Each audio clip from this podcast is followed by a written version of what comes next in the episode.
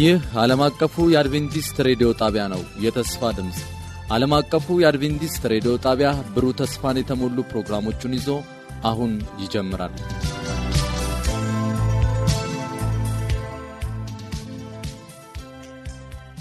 በጌታ የተወደዳችሁና የተከበራችሁ የዘወትር አድማጮቻችን እንደምን አደራችሁ። ይህ ፕሮግራም ከዓለም አቀፍ አድቬንቲስት ሬዲዮ ዘወትር ማለዳ ወደ እናንተ የሚደርስ ነው። ዛሬ በሚኖረን ቆይታ ሳምንታዊውን የመንፈስ ሰይፍ የተሰኘው ፕሮግራም ይዘንላችሁ ቀርበናል። ስለ አብሮነታችሁ ጌታ ይባርካችሁ እያል በቀጥታ ወደ መልእክቱ እንተላለፋለን። በስልክ መስመራችን 0115511199 የውስጥ መስመር 242 ወይም 243 በመደወል በመልእክት ሳጥን ቁጥራችን ደግሞ ዓለም አቀፍ አድቬንቲስት ሬዲዮ የፖስታ ሳጥን ቁጥር 145 አዲስ አበባ ብላችሁ በመጻፍ ወይም ደግሞ በ0931 670027 ላይ አጭር የጽሑፍ መልእክት በመላክ አስተያየቶቻችሁንና ጥያቄዎቻችሁን ብታደርሱን ልናስተናግዳችሁ በደስታ እንጠብቃችኋለን። ደውሉልን፣ ጻፉልን። ወደ ፕሮግራሙ እንተላለፍ። ጌታ ይባርካችሁ።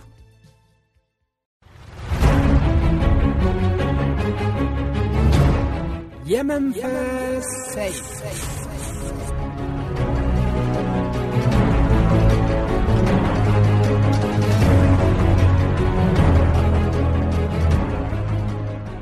የእግዚአብሔር ቃል ሕያው ነው፣ የሚሠራ ሁለት አፍ ካለው ሰይፍ ሁሉ ይልቅ የተሳለ ነው። ነፍስንና መንፈስን ጅማትንና ቅልጥምን እስኪለይ ድረስ ይወጋል፣ የልብንም ስሜትና ሐሳብ ይመረምራል።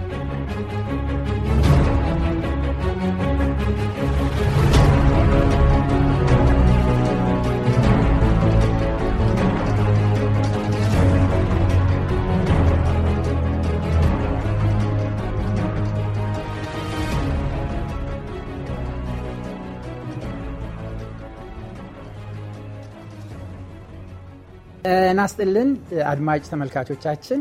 ባለፈው ጊዜ ከእኔ ጋር መጽሐፍ ቅዱስ ጥናት እንደጀመር ታስታውሳላችሁ። አፖካሊፕስ በሚል ርዕስ እና ይህ ርዕስ እጅግ በጣም የሚባርክና ህይወትን የሚለውጥ መሆኑን አሁን ስጀምረው እኔ ራሴ ስጀምረው በህይወቴ ውስጥ በረከትን እያገኘው ስለሆነ እግዚአብሔርን እጅግ አድርጌ አመሰግናለሁ። በተለያየ ስፍራ ያላችሁም ወንድም እህቶቼ ከዚህ በረከት ተካፋይ ስለምትሆኑ እግዚአብሔር የተመሰገነ ይሁን። ይህንን የከበረ ታላቅ ቃል ደግሞ ስንመለከት የእግዚአብሔር መንፈስ ሁል ጊዜ ከእኛ ጋር ሆኖ እንደሚመራን ምንም ጥርጥር እንደሌለው ላረጋግጥላችሁ እወዳለሁ። ስለዚህ ወደ ተቀደሰው የእግዚአብሔር ቃል ከመሄዳችን በፊት የእግዚአብሔር መንፈስ ከእኛ ጋር ሆኖ እንዲመራንና እንዲረዳን በጸሎት ወደ ተከበረው ዙፋን ፊት ቀርበን እግዚአብሔርን መንፈስ እንጠይቀዋለን። በያላችሁበት ከኔ ጋር አብራችሁ እንድትጸልዩ ጋብዛችኋለሁ።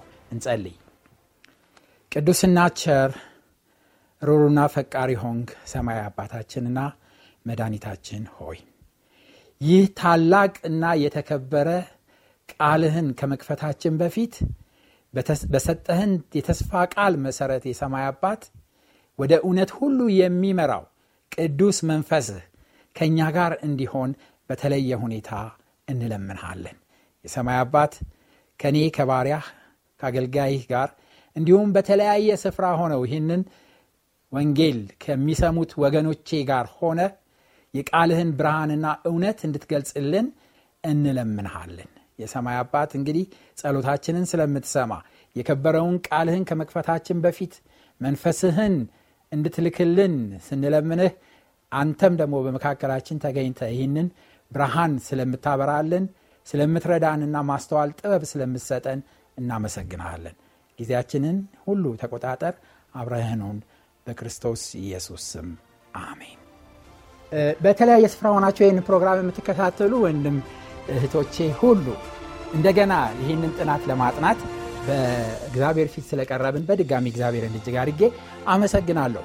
አፖካሊፕስ ማለት ባለፈው ጊዜ ስንነጋገር እንደጠቀስ ነው ለኢየሱስ ክርስቶስ የተገለጠው ለእርሱም የተሰጠ ቃል እንደሆነ ራይ እንደሆነ ባለፈው ጊዜ ተመልክተናል። እና ለኢየሱስ ክርስቶስ የተሰጠ እና የተገለጠ እንደሆነ ቃሉ መጽሐፉ ይህንን እንደሚል ተመልክተናል።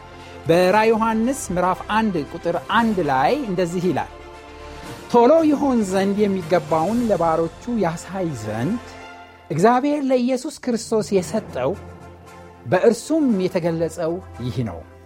ኢየሱስም በመልአኩ ልኮ ለባሪያው ለዮሐንስ አመለከተ እና ይህንን ይህ ወንጌል ወይም ይህ ራእይ የተሰጠው ከእግዚአብሔር ነው። ከዛ በኋላ እግዚአብሔር ለክርስቶስ ኢየሱስ ሰጠው። ክርስቶስ ደግሞ በመልአኩ በኩል አድርጎ ለዮሐንስ እንደሰጠው ቃሉ ይነግረናል። በተለየ ሁኔታ ይህንን መጽሐፍ በምናጠናበት ጊዜ ወይም ይህን መጽሐፍ በምንመለከትበት ጊዜ እጅግ በጣም እጅግ በጣም ታላቅ በረከት እንዳለው ራሱ ቃሉ ያረጋግጥልናል። ሁል ጊዜ ይህንን ቃል ስንከፍት ልናነባው የሚገባው ክፍል ራ ዮሐንስ ምዕራፍ 1 ቁጥር 3 ነው። እንደዚህ ይላል የሚያነባው የትንቢቱንን ቃል የሚሰሙና በውስጡ የተጻፈውን የሚጠብቁ ብፅዋን ናቸው።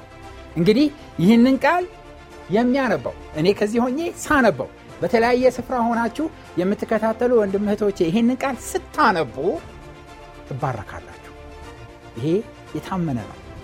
ይህንን ቃል ስትሰሙ ትባረካላችሁ። ይሄ የተረጋገጠ ነው። ይህንን የተስፋ ቃል በተስፋ ስንጠብቅ እንባረካለን። ስለዚህ ራ ዮሐንስ ቢያንስ ቢያንስ እንኳን በአነባም ሰው እንደው ተስፋውንም በጣም ባይጠባበቅም ቢሰማ እንኳን ይህንን ቃል በረከት እንደሚያገኝ ቃሉ ያረጋግጥልናል። ስለዚህ ወንድሞቼ እናቶቼ ይሄ ጊዜ ከንቱ የሚያልፍ ጊዜ አይደለም። አብረን ይህንን ቃል ስናነብ እና ስንሰማ እና ተስፋውን ስንጠብቅ በረከት በሕይወታችን ውስጥ ይጀምራል ማለት ነው። የዛሬው ርዕሳችን በፍጥሞ ደሴት ይላል። በፍጥሞ ደሴት። በፍጥሞ ደሴት አንድ ሰው ነበረ መጽሐፍ ቅዱሳችን ሲናገር ዮሐንስ ዮሐንስ የተወደደው ደቀ መዝሙር ክርስቶስ ኢየሱስ እጅግ በጣም ወደ ደረቱ ጠጋ አድርጎ ሚስጥሩን ሁሉ ሲያካፍለው የነበረ ኢየሱስ በዕድሜም ከሌሎቹ ደቀ መዛሙርቶች አነስ ያለው ዮሐንስ እና ሌሎቹ ሁሉ ከሞቱ በኋላ ዮሐንስ ነበረ። በአሰቃቂ ሁኔታ ነው ደቀ መዛሙርቶች ያለፉት። ዮሐንስም ብዙ ግፍ ተሰርቶበታል። እንደውም በታሪክ እንደምንሰማው ከሆነ በዘይት ውስጥ በፈላ ዘይት ውስጥ ሁሉ ነክረውት ወይም ቀቅለውት ሳይሞት እንደቀረ ታሪክ ይናገራል። በመጨረሻ ይሄ ሽማግሌ በቃ ሰው ወደማያገኝበት ሰው ጨርሶ ወደሌለበት ብቻውን እንዲገለል በግዞት ፍጥሞዋው በምትባል ደሴት ውስጥ እንደተጣለ ታሪክ ይነግረናል። እሱም ራሱ በጻፈልን በራይ ዮሐንስ ውስጥ ይህንን እንደገለጸ እናያለን። በራይ ዮሐንስ ምዕራፍ አንድ ላይ ቁጥር ዘጠኝ ላይ እንደዚህ ይላል እኔ ወንድማችሁ አለ እኔ ወንድማችሁ የሆን ከእናንተ ጋር አብሬ መከራንና መንግስቱን የኢየሱስ ክርስቶስንም ትግስት የምካፈል ዮሐንስ ስለ እግዚአብሔር ቃልና ስለ ኢየሱስ ምስክር ፍጥሞ በምትባል ደሴት ነበርኩ። እና ይሄ ቃሉን ስንሰማው ዮሐንስ ራሱን ሲያስተዋውቅ የት እንደነበረ በሚያስተዋውቅበት ጊዜ በጣም እጅግ እጅግ ዋጋ ያለው ነገር እንደሆነ መገንዘብ ይኖርብናል። ይህንን ቃል ስናነብ ለምን መሰላችሁ? በቃ የት እንደነበረ ነው የሚነግረን ያለ። ያለበት ቦታ ደግሞ ምን እንደሆነ እንድናስተውል ነው። ፈጥሙ ነበርኩኝ በፍጥሙ ደሴት ነበርኩኝ እያለ ይነግረናል። የፍጥሙ ደሴት የሄደበት ምክንያት ወደዛች ወደ ፍጥሙ ደሴት የሄደበት ምክንያት ስለ እግዚአብሔር ቃልና ስለ ኢየሱስ ክርስቶስ ምስክር ነው ይላል።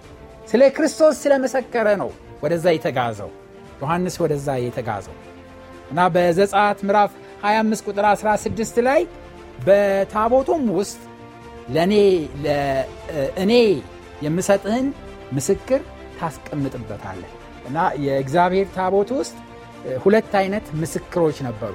አንደኛው በጽላቱ ላይ የተጻፈው አስርቱ ትእዛዝ ወይም ህጉ ነው።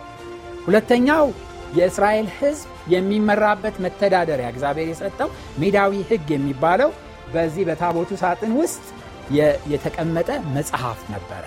በኢሳይያስ ምዕራፍ 8 ቁጥር 16 ላይ ምስክሩን እሰር በደቀ መዛሙርቶቼ መካከል ሕጉንም ምን አርግ ይላል አትም አትም ይላል እና ምስክር የተባለው በእግዚአብሔር ጽላት ላይ የተጻፈው የእግዚአብሔር ሕግ አስርቱ ትእዛዛት እንደሆነ እንመለከታለን። ይህንን በመናገሩ ይህንን በማወጁ ዮሐንስ ወደ ፍጥሙ ደሴት ተወረወረ። አዛውንቱ ዮሐንስ ዕድሜው የገፋው ዮሐንስ ብዙ ግፍ፣ እስር፣ ድብደባ እና ቶርች ከተደረገ በኋላ አልሞት ስላላቸው ፈጥሞ በምትባለዋ ደሴት ወደዛ ወረወሩት። እቺ ፈጥሞ የምትባል ደሴት ምን አይነት ደሴት ናት እያልኩኝ ሳጠና ነበረ ስመለከት ነበረ እና በሜዲትራኒያን ባህር ውስጥ የምትገኝ ደሴት ናት ደሴቲቱ እና ስለ ደሴቲቱ መረጃዎች ስሰበስብ ሳለ ፍጥሙ ደሴት በሜዲትራንያን ባህር ሰላጤ ውስጥ የምትገኝ ስትሆን በግሪክና አሁን ግሪክ የምንለውና በቱርክ መካከል በሚገኘው ሜዲትራንያን ባህር ውስጥ የምትገኝ ደሴት እንደሆነች እንመለከታለን። ደሴቴቱ በምንም አይነት መገናኛ የሌላት በባህር ውስጥ በመሃል የምትገኝ መሆኗን እንመለከታለን። ያ ብቻ አይደለም። እዚህ ደሴት እቺ ደሴት የተለየ ነገሯ ምንድን ነው? ድንጋያማ ደሴት ናት።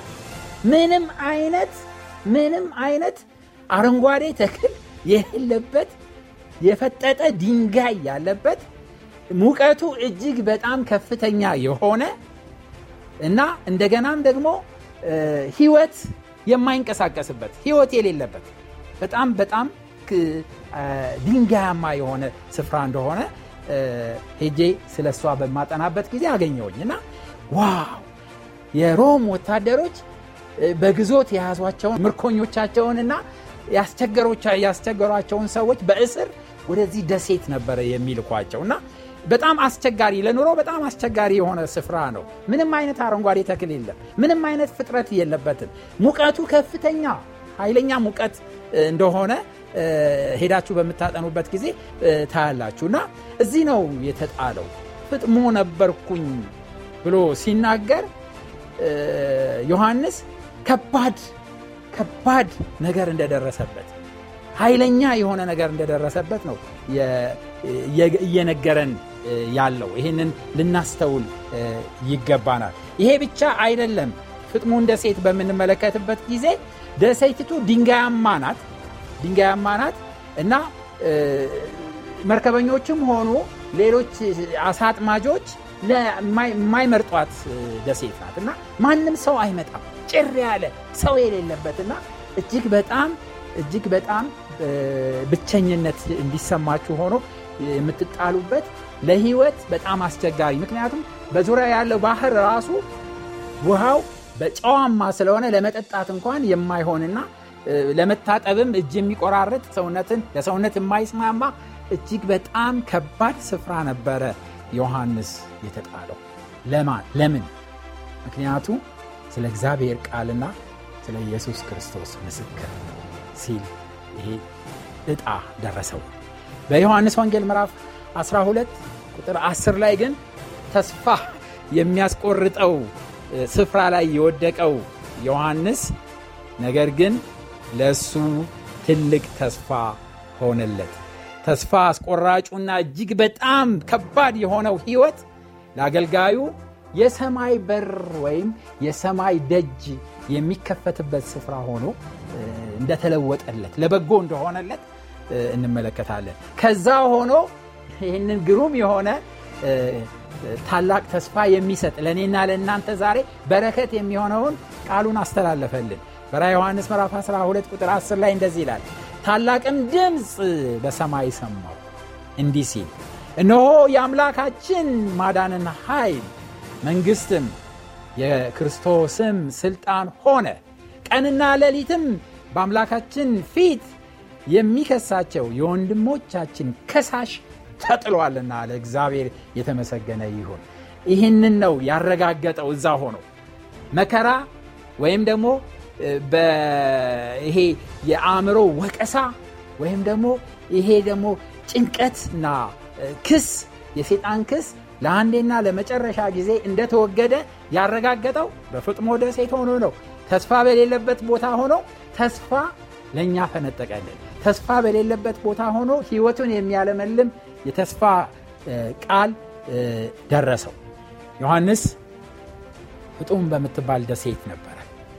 በዛች ደሴት ውስጥ ተስፋ በሚቆርጥበት ምንም ዘመድ ምንም ወገን በሌለበት የሚበላ የሚጠጣ በሌለበት ውሃው እንኳን ጨው በሆነበት ምንም አዝርትና ምንም አረንጓዴ ተክል በሌለበት በዛ በረሃ ድንጋያማ ደሴት ውስጥ ተቀምጦ ግን እግዚአብሔርን ያመልክ ነበር። በራ ዮሐንስ ምዕራፍ 1 ቁጥር 10 ላይ ሄደን በምንመለከትበት ጊዜ በጌታ ቀንም በመንፈስ ነበርኩ በመንፈስ ነበርኩ እግዚአብሔርን ክርስቶስን ለመገናኘት በተቀደሰው በእግዚአብሔር ቀን በመንፈስ እንደነበረ መጽሐፍ ቅዱሳችን ይነግረናል። በዚህን ጊዜ ነው እንግዲህ ለዚህ ብቸኛ ለሆነውና በዛ በደረቅ እና በበረሃ ደሴት ውስጥ ለተቀመጠው ዮሐንስ ክርስቶስ የተገለጸለት ምዕራፍ አንድ ላይ ወደ ራይ ዮሐንስ እንሄዳለን። በራይ ዮሐንስ ምዕራፍ አንድ ላይ ሄደን በምንመለከትበት ጊዜ እዛ ላይ ምዕራፍ 1 ቁጥር 13 ላይ በመቅረዞቹ መካከል የሰው ልጅ የሚመስለውን አየው።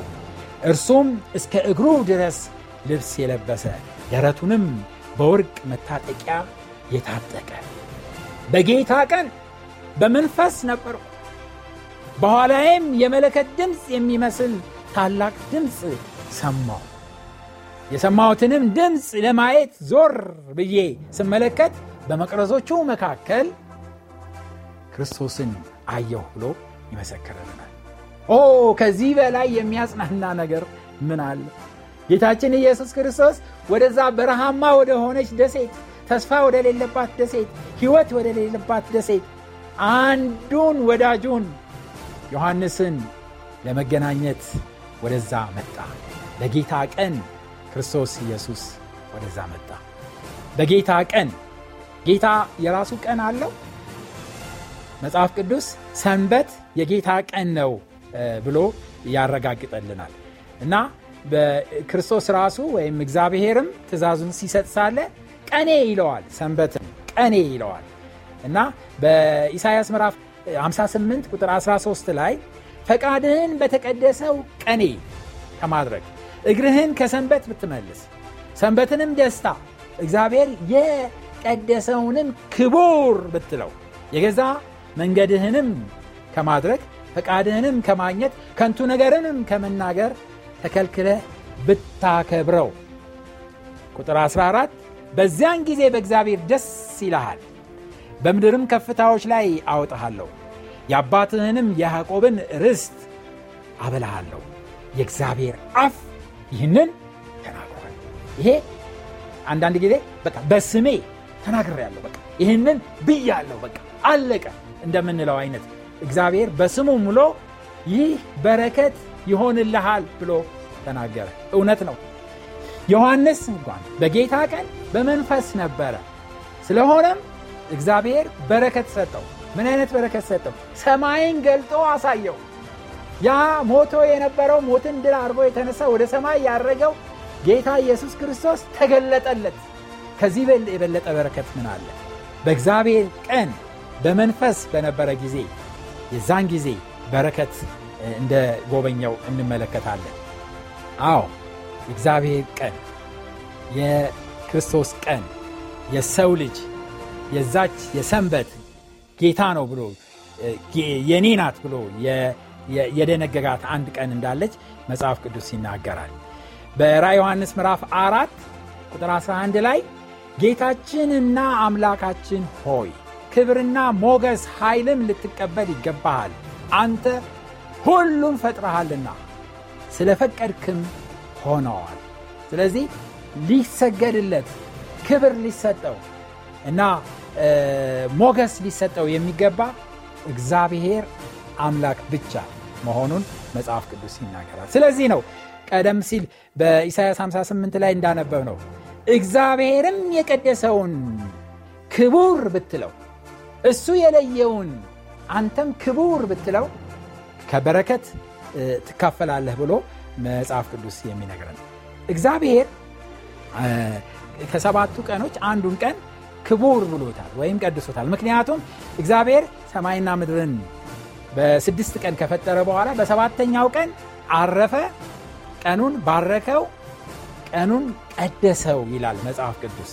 በዘፍጥረት ምዕራፍ አንድ አንድ ላይ ሄደን ስንመለከት ፍጥረት ሲጀምር እናያለን። በመጀመሪያ እግዚአብሔር ሰማይና ምድርን ፈጠረ።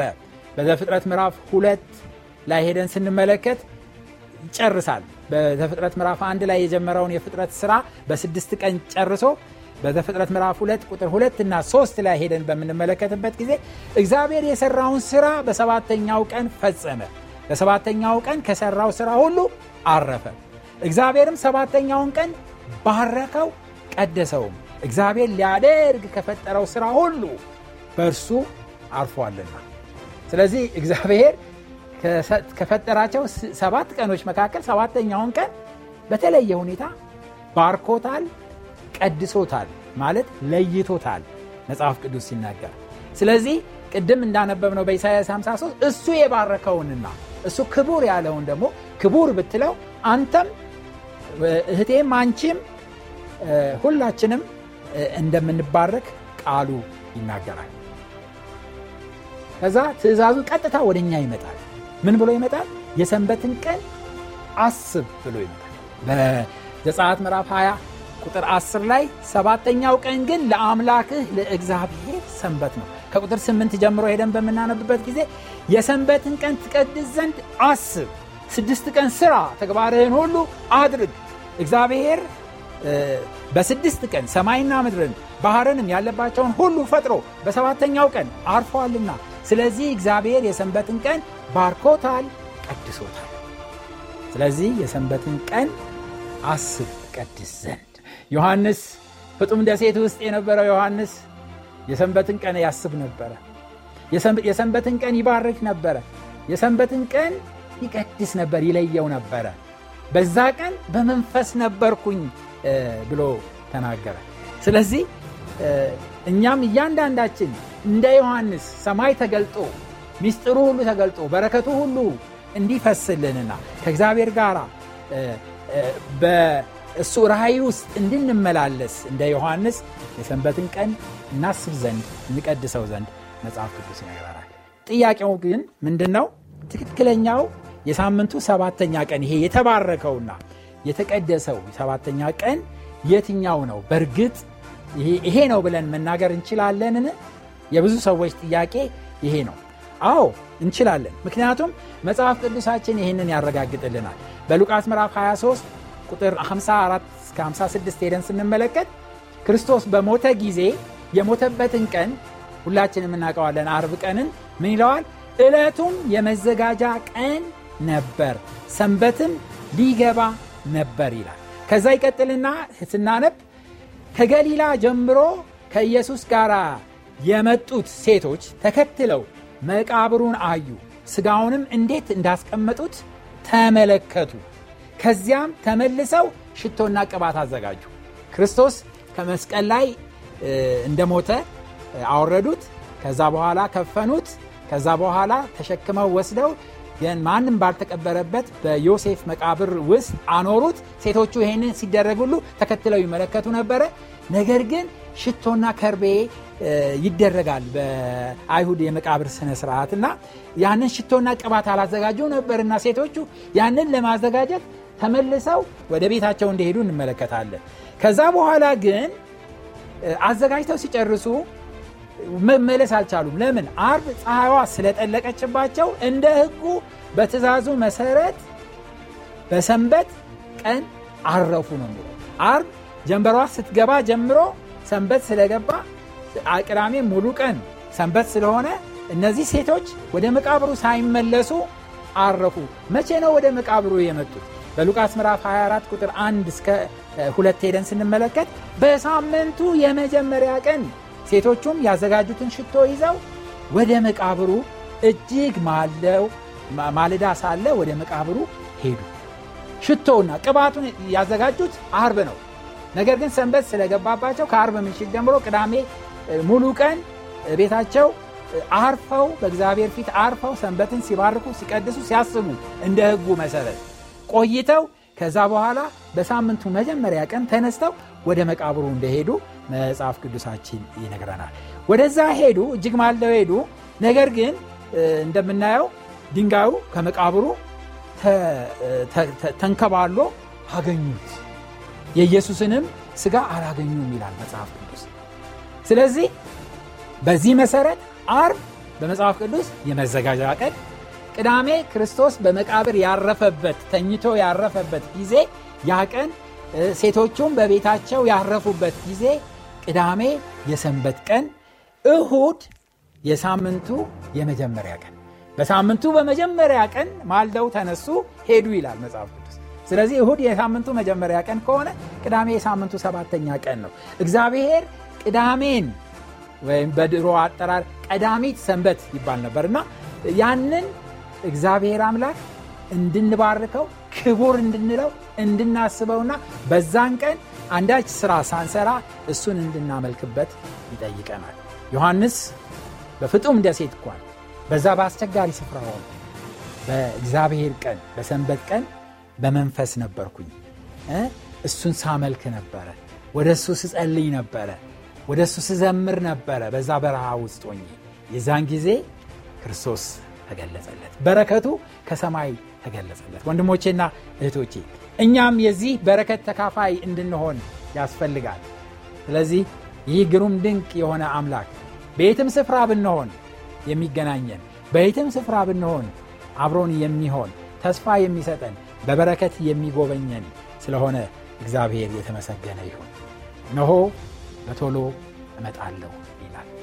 ሲመጣ ከሚነሱት ከእሱ ጋር በረከት ከሚቀበሉት መካከል እንድንሆን እያንዳንዳችንን እግዚአብሔር ይርዳል እንጸልይ። ቅዱስና ዘላለማዊ ሆንክ ቸርና ሮሩ ፈቃር አባት እጅግ በጣም አድርገን እጅግ እናመሰግንሃለን ግሩም ድንቅ ከሆነው በረከትህ እንድንካፈል በዚህ ሰዓት ወደ አለንበት ስፍራ ሁሉ ይህንን የበረከት ቃል ስላመጣህ ክብር ምስጋና ላንተ ይሁን። እኔም ከዚህ ሆኜ ሳነበው እንድባረክ ስለረዳኸኝ በየስፍራው ያሉ ሁሉ ወገኖቼ የሚሰሙ እንዲባረኩ ስላረካቸው ይህንን በረከት እንድንቀበል ስለፈቀድክ ክብር ምስጋና ላንተ ይሁን። አሁንም በረከትህ በእያንዳንዳችን ልብ በእያንዳንዳችን ቤት በእያንዳንዳችን ህይወት ደግሞ እንዲገለጽ እርዳን። የሰማይ አባት ስለነበረን ጊዜ ተመስገን። እንዲህ አይነት የበረከት ጊዜ ጨምረ ጨምረ ስጠን። በክርስቶስ ኢየሱስ ስም አሜን። ወንድሞቼና እህቶቼ ይህ ጥናታችን ይቀጥላል። በሚቀጥለው ጊዜ ደግሞ የዚህን ተከታይ ክፍል ይዤላችሁ እቀርባለሁ። እስከዛው የእግዚአብሔር ጸጋና በረከት ከሁላችሁ ጋር ይሁን